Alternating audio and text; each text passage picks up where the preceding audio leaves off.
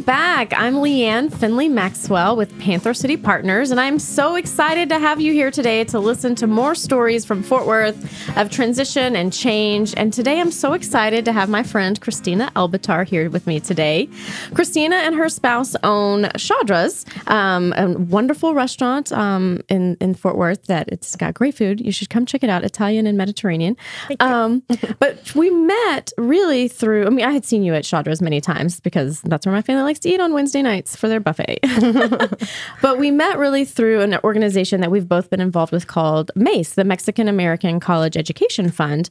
And through that organization, we the goal of that organization is to give scholarships to um, students, mostly students with a background that is Hispanic, um, to to give them these small scholarships so that they can go to college to support the efforts of the the Latino community, Latina community to, to for higher education. Right. And so that's where we started. But you, I know, have worked with some other organizations. If you don't mind telling us a little bit about those, that'd be awesome. Sure. Thanks for having me. Thank you so much for being here.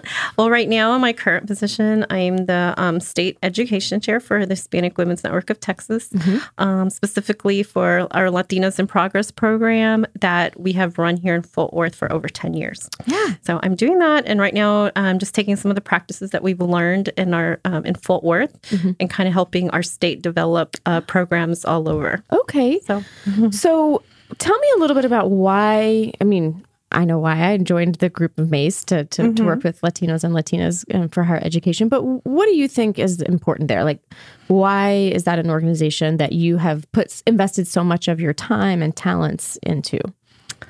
Um, I think when I started um, in college, I mean, when I was in high school, it was very difficult. And um, I don't think people were as supportive. They just didn't think that you were going to go far. Why, why, why do you think that is? Um, Be- because you're Latina? Well, at the time, I probably didn't think it was that. I just remember once I would win scholarships, or like if I won a big scholarship, I remember uh, some of my counselors and teachers being shocked that I won it. what? yeah. And um, That's disheartening. Yes, it was disheartening. And um, specifically, I remember one of my friends who's who's now a PhD in chemistry. Nice. Um, yeah. And when she was a senior in high school, she had really good grades, great grades. Um, her, our teachers told her, um, because her SAT score happened to be low, which now that I know is like um, a lot of Latino students have a Right. lower SAT score. it's a biased test. Yes. um, and they suggested that she not go to a four year college, that she consider something else. And I just remember hearing her tell me that. And I thought, gosh, I don't, I mean, I can't imagine being told that. And it just seemed like a really great, big injustice Right. um, to me. I mean, nobody was telling me that in high school. I have to say, you know, right. Right. And people were not saying that kind of thing to me. And I did not have great SAT scores either. I know. And we were like in Magnet, we were in the mm-hmm. talented and gifted, and her grades, she was top 10% of the class, a lot smarter than I was, just a little more into school um, than I was. And I just knew, I said, they wouldn't dare tell me something like that. I'd tell my mom, and she would be so mad. Mm-hmm. Mm-hmm. And so I told her, I she was very upset and shocked. And I just remember telling her, I said, I think you should do whatever you want to do. Yeah. I think you can do this. I know you can. I can't believe they told you that. And so she ended up getting all of her school paid for Awesome. up until she was a PhD. Uh, Everything was Wow. paid for. And so I think the shocking thing for me in that was that 10 years later, I still heard some of the same stories. Mm-hmm. And that made me feel, um, that gave me the push to help the girls a little Mm-hmm. more because, like I said, even now that still happens. It does. Yeah, and especially in my school, if you weren't the top ten or top five percent or or a favorite, I just remember they would always get pulled out of class um, to um, receive information about scholarships or things like that. So I always had to search myself. Right. So the ones that I won were because I actively sought them. There was nobody there telling you, hey, you should try for this one, Christina. You were having to do all that research on your own. I did, and I had one counselor who wasn't assigned to me that actually helped me a lot. Um, Oh, good. And she just saw me in there all the time, and she um, it would just encourage me and help me fill things out if I had questions. So it's just like sometimes I think it just takes one person. Yeah, it really does to, to believe in you and, and really spark that. Right. So, your activism for Latinos and Latinas in college and your support of helping students get there really started when you were in high school, it sounds like, with supporting your friend saying, hey, you should do this no matter what people are telling you. Yes. I mean, and looking back, I mean, I am first generation. My brother um, was older than I was, and he had already graduated from college. But there was just so much stuff I didn't know. Yeah. Even though I was um, uh, always college bound, um, entering uh, my freshman year of college was a little difficult. I ended up transferring later and making a better decision for myself. Uh, um, Right. At the time, I actually had picked a college that didn't even have the major I wanted to take. Yeah, because you just didn't know to look for yeah, that. I had no idea. I had no idea what to do. I mean, my parents were extremely supportive, and um, financially, especially, um, they they paid for my school, which uh, is a huge gift even to this day. So I didn't have to struggle with that, but it mm-hmm. was a lot of the other things. Mm-hmm. Mm-hmm. So Yeah, that makes me think about, you know, my parents had gone to college and my parents were educators. And so they did have some institutional knowledge, but even they didn't understand everything because they had gone to college so many years before I had gone. So thinking about it from the perspective of a parent who doesn't have any experience with that, how how in the dark that they can feel and then they can feel like I can't I can't help my kid and that's a frustrating place to be in as as a caregiver to kids. Like I don't feel like I can help them. right, and I think um, as a student, identifying at what point you really do need help. Right. because um, the kind of help that you need in college is different from high school Sure. and people aren't as forgiving there is help out there Right. but if you don't know when to ask uh, before it's too late or thinking you can take care of it on your own Right. um, it can get overwhelming Right. There's, a lo- there's not as much of a safety net in college as there is in high school no at all. In fact, yeah not that much and a lot of it um, I think most of the time, especially a first generation student, is used to doing it all by themselves. And you can do it and you do do it by yourself, Right. but you don't have to struggle. right. So, Right. So when you're working with these young women and helping them to make that transition to college, you're starting to work with them in high school, right? And then do you continue that relationship with them throughout their four years of, or five or six years of college, or how does that work? um, a lot of them, once they get into college, they do know that they can come back and talk to us, and we are always a resource for them, which is one of the reasons why I did go into MACE because a lot of our girls were receiving those scholarships Right. and I wanted to keep up with them. But it is, um, a wonderful education program because right now we are definitely seeing um, them come back Oh, and help and assist us, and they're just so smart and they know so much. Right. And um, it's really exciting to see where have where they have Right. become. So we invest our time and we invest scholarships, um, but I mean they, they've really just you know done so well. Right. They've really blossomed. Mhm. So, what are some of the things that you're teaching them and through the programs about that transition into college? I think a lot of times uh, we definitely tell them to put themselves first in their education and what that really looks like. Um, That's really hard a lot for Latinas to do because they're often helping so much with their family that it can be hard to put themselves first. It is hard.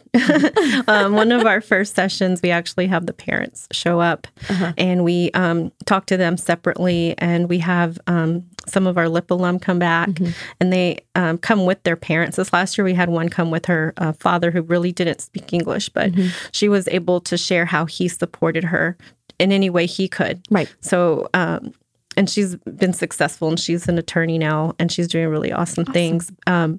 But yeah, that's definitely one of the things. And how it's not like you're saying no to your family, Right. but certain family obligations you just maybe can't attend. Like you can't always go to the weddings, the quinceañeras, the birthdays, all the barbecues. And especially, I think um, they have a lot more problems when they are in the same town. Yes, I've noticed that. The students that that I work with who live in the same city that their parents still I mean they go to college in the same city that their parents the expectation is that they come home more frequently. or um, they're still a part of that family unit that might be required to pick up pick you up or pick up your kid you know your your sibling from school um, do those kinds of little things that sometimes take up a lot of time but you just don't realize um, especially some of the um, students that live at home um, they have a harder time putting themselves first Right. Especially their education first. right? right So that's the first thing really is put yourself and your education first. You have worked hard for this and now it needs to be your priority. What are some what what's the next thing that you that your organization teaches these young ladies? How to communicate with your professors. Yeah, that's an important one. Yeah, and how important it is to be in the front and how important mm-hmm. it is to be engaged and what that looks like and not to be scared to to speak to your professors mm-hmm. um, early on in the mm-hmm. game, not Right. towards the end when you really need them. I know. I always tell them go talk to your professor when it on a positive note. The first time you interact with your professor should be something good. Yeah. so that later when you go back with a problem, they know, hey, I've already met with this person before. Yeah, I mean, and, and you're paying to be there and they want to help you succeed. I mean, they have a vested interest in that too. I mean, they want their students to succeed. Right. And um, our program has a lot of professors in it. Oh, great. So I think that it's really empowering to see just how much they really do care about you. And uh, especially when they come in on a Saturday and Right. help uh, and talk to the girls, I, I think it really just opens their eyes mm-hmm. and how much they're really going to learn and what mm-hmm. class parta- participation really looks like mm-hmm. during class. Those things are important. You know, one of the things I find is that in K through 12, we are, you know, I, I used to be a teacher. Like, we're constantly teaching the students that the teacher is in charge of their learning and the teacher is going to help you. Um, if you don't understand something, let me figure out how I can help you learn this, or let me let me be in charge of your learning. And then we switch that paradigm when they go to college, where the student really is in charge of their own learn, learning, but it is not something they're familiar with. And so navigating that of being in charge of your own learning, um, it, look, it looks way differently. Looks way different in college. So can you speak to that a little bit about the things that you're trying to impart to these students while they're still in high school and living this paradigm of their teacher being in charge of their learning? Like it's going to be different when you get to college. Well, our our whole premise is to treat them as if they are in college. Oh, great. So that um, we don't, uh, we ask that they initiate conversations and not their parent. Mm-hmm. Um, and when their parent does, we ask them to to go back and and talk to their student um, because, I mean, you see all different kinds of parents. Sure.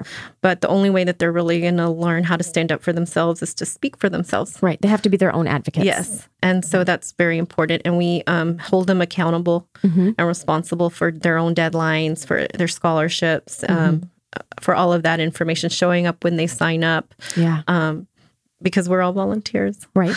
Right. So um, once you commit to something, you really need to commit.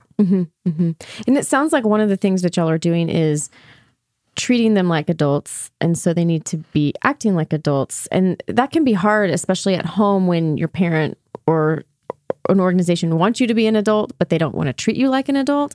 And so y'all are really practicing there what you're preaching of like, if you're going to be an adult in college, you need to start being an adult now. And that's what this looks like.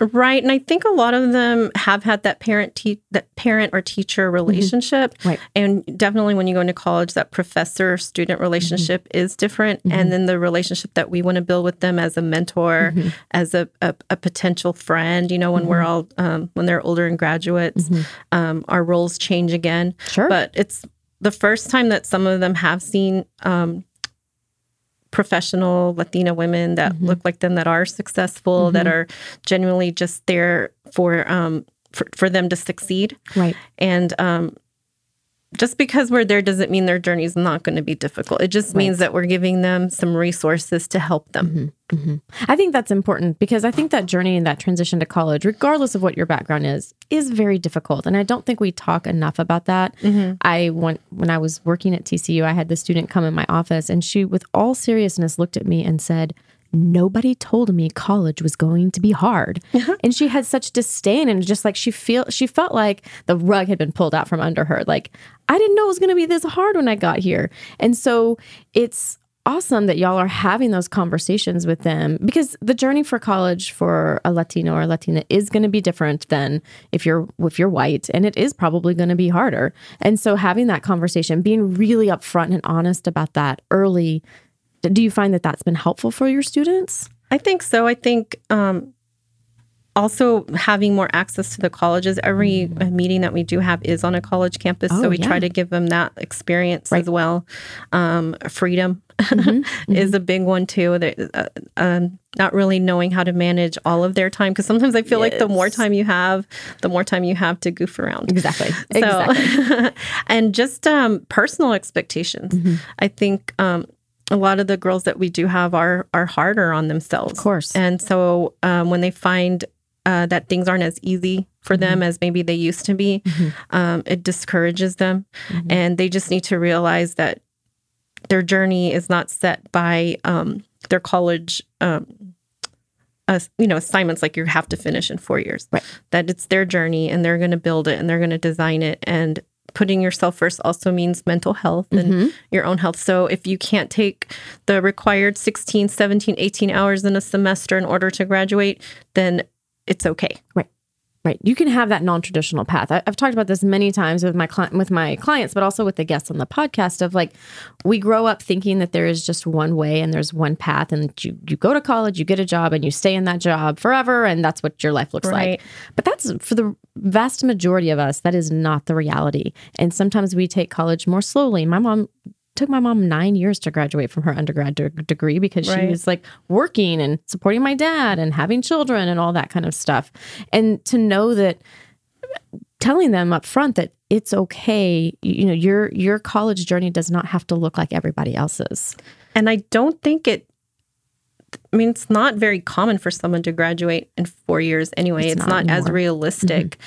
And um, if you have to take a gap year, which is a new term I had to learn several Right. years ago, it's okay. And Right. people shouldn't be hard on you for Yeah. taking a break if you need to take a break. And you shouldn't be hard on yourself for Right. taking a break. But but go, you know that you can go back. It will be there. Yes. Mm-hmm. what one of my guests said. College will be there. It's not going anywhere. Yeah.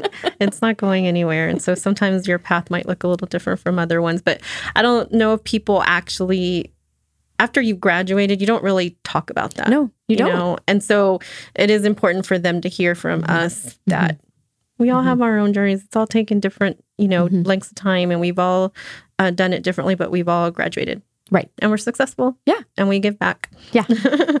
so please do all those things. Yes.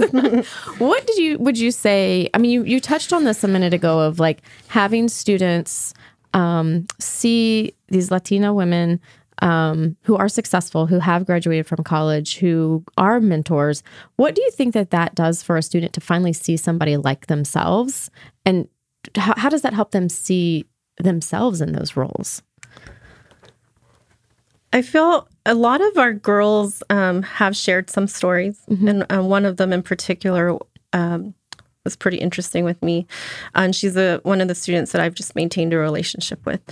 And when she was in college, um, working um, on a, a business project, um, she said that they the professor had asked her, uh, asked them to go back and um, interview somebody that had graduated that had a career in certain fields. And she said she had never felt so out of place before.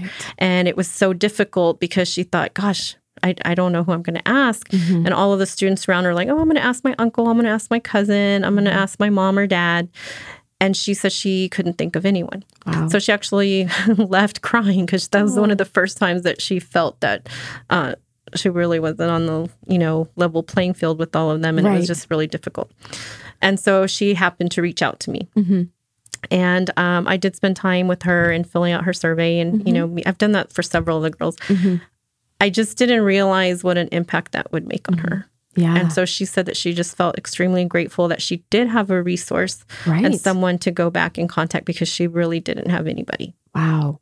That's that's Yeah. So it's the little things. Yeah. And that I think happened two years after she had already graduated from our program. Wow. Wow. Mm-hmm. So it's mm-hmm. awesome that she had that resource to come back to y'all. But it mm-hmm. does highlight that idea that even without necessarily meaning to be, you know, biased or point out her difference, that, that that's what happened in that class. The professor was, she felt singled out because her life was different. Right. Mm-hmm. Mm-hmm. That's hard. It's hard to hear because that seems like such a benign situation. Like the professor is not thinking, oh, some of my students may not have somebody to talk to. It's just like a, you know, you would just, as a college professor, you would just think, oh, everyone has somebody like this. But that's the reality is that that is not true. I mean, and it is important. I mean, I've shared with some of the girls too who are, who say maybe they've gone to a college that um, is um, known for their students having more wealth. Mm-hmm. Maybe they're there on a full scholarship and they have had some problems to adjusting Sure. or listening to conversations in their classroom, maybe over spring, after coming back from spring break and hearing about all their extravagant trips and their new cars. And um, how difficult that is sometimes for them to hear and they realize, wow, I'm really different. I just have nothing in common. But I do push them to get to know people that aren't uh, like them because I told them that's what it's going to be like when you're the out in the job force. You Right. know, not everyone is going to be just like you anymore. Um, just because in public school we are in our neighborhoods and we're a little more sheltered and we grew up with them for, uh, Right. since we're little kids. Um, and I always encourage them to do something different, maybe something that they're not used to. Mm-hmm. And then I tell them, I said, your first generation, I said, maybe your child is going to be that person Right. talking about how they went to Italy for Right. for, For spring break. for spring break and that always has them you know I, I get that little pause and they're thinking wow i'm not that far away from it and that's really what an education can do for you it just provides you with all these great opportunities that you wouldn't have been able to have as much access to Mhm.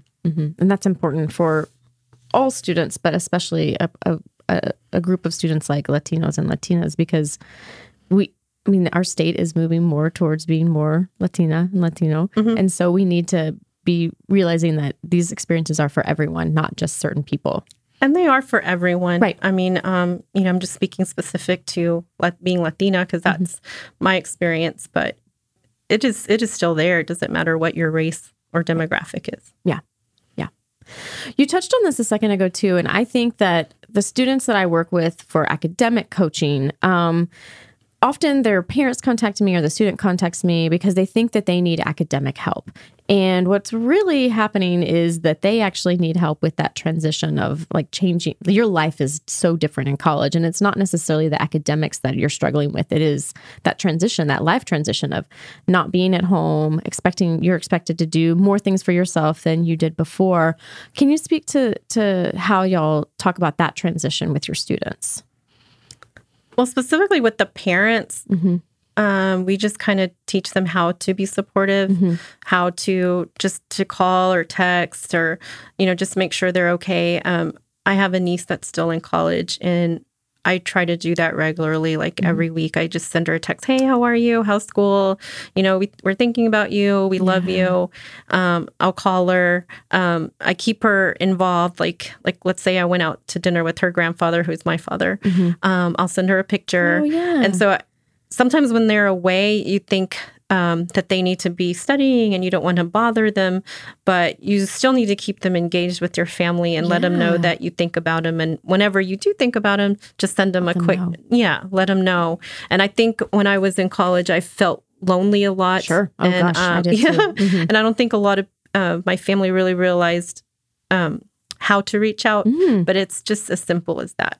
That's a really good idea because you, I, you don't think about that when you're going, your kid is going off to college or your or your niece or a mm-hmm. family member is going off to college that they still need to feel that connection. And and it's harder for them to sometimes reach out because you said it's hard for people to ask for help sometimes but knowing that that support is still at home can do a lot for their mental health as well as their you know their academic you know and their academic stress but i mean if they know that those people are still at home supporting them and they're reminded of that and they're reaching out it makes it easier for them to reach out if they do wind up needing help later. Right. And I, uh, in my role as the state education chair, um, I go every quarter to Austin and we have a meeting and I do stay a couple days extra and we hang out together and, um, I try to spend some time with her, and I'm always I feel so honored every time she wants to spend time with me. i know, because I'm as they get older i'm like do you still like me I know, right? and so it's always been really, uh, it's been really fun to get to bond with her like that, and you just honestly get to learn a little more about her than you probably wouldn't have. I try to see her dorm and Yeah. uh, try to experience all of that. So That's so cool because you're you're going into her space and choosing to see her as an adult. Where Right. it's so easy, like when they come home from college, to continue to see them as a kid. Like I remember that from like a family dynamics class that I took in college. Of like it's so easy to interesting. to revert back to those familial roles when you get home. Even though even if she's been out for years, she when she comes home, she's still the youngest daughter or whatever her role is. And so when you've taken that effort to go and see her in her space and see her as still part of the family, but as her own person, that can do a lot for her to think, okay, yes, I'm making good choices, or this person supports me, or I am this person sees me as an adult, not just as a child. Yeah, and I, I mean, don't want to keep talking only about her, but um, She's the most familiar. I know. but um, I think it was her freshman year, and we, um, my husband and I, went down to visit her, and we took her her grandfather, which is my father, and we just had this really, I think, a very beautiful family moment. And I just thought, wow, how lucky she is because. Um, we were all sitting down, we were having ice cream, and she was kind of sharing a little bit of her stress.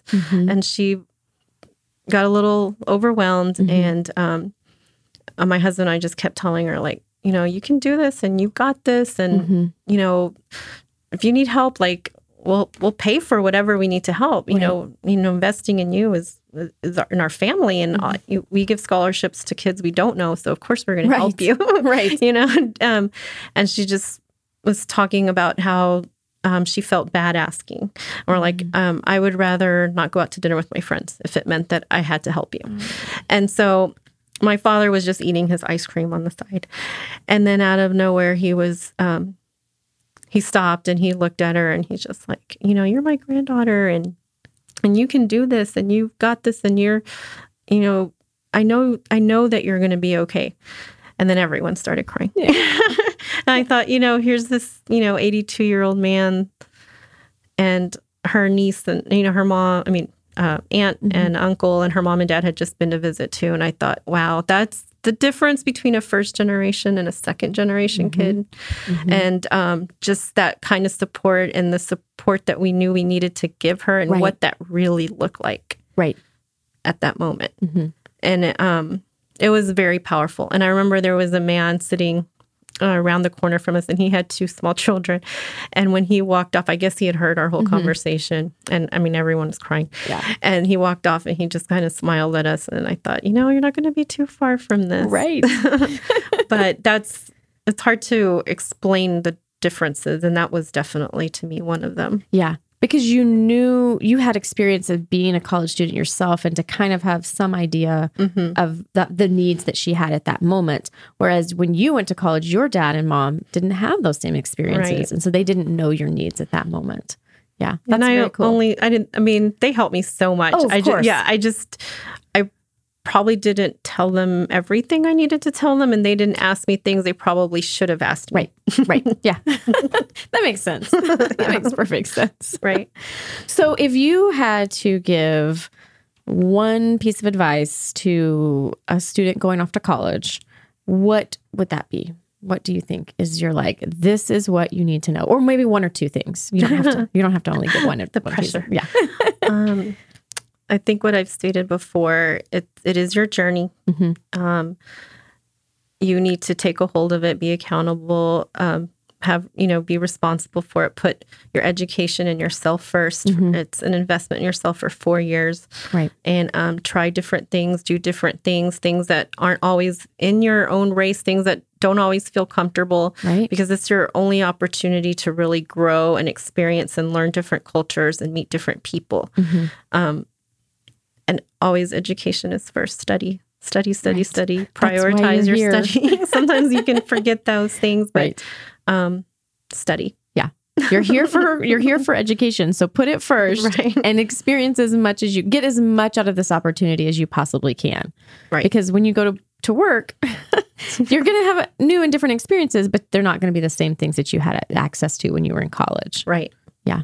That's awesome. Thank you so much for your No time today. Christina. Thank I really enjoy learning from you about um, you know, that transition off to college. You've seen so many students through that program go through. And so you just have a wealth of knowledge in that that that transition from high school to college. So thanks for your time. I really you. appreciate it.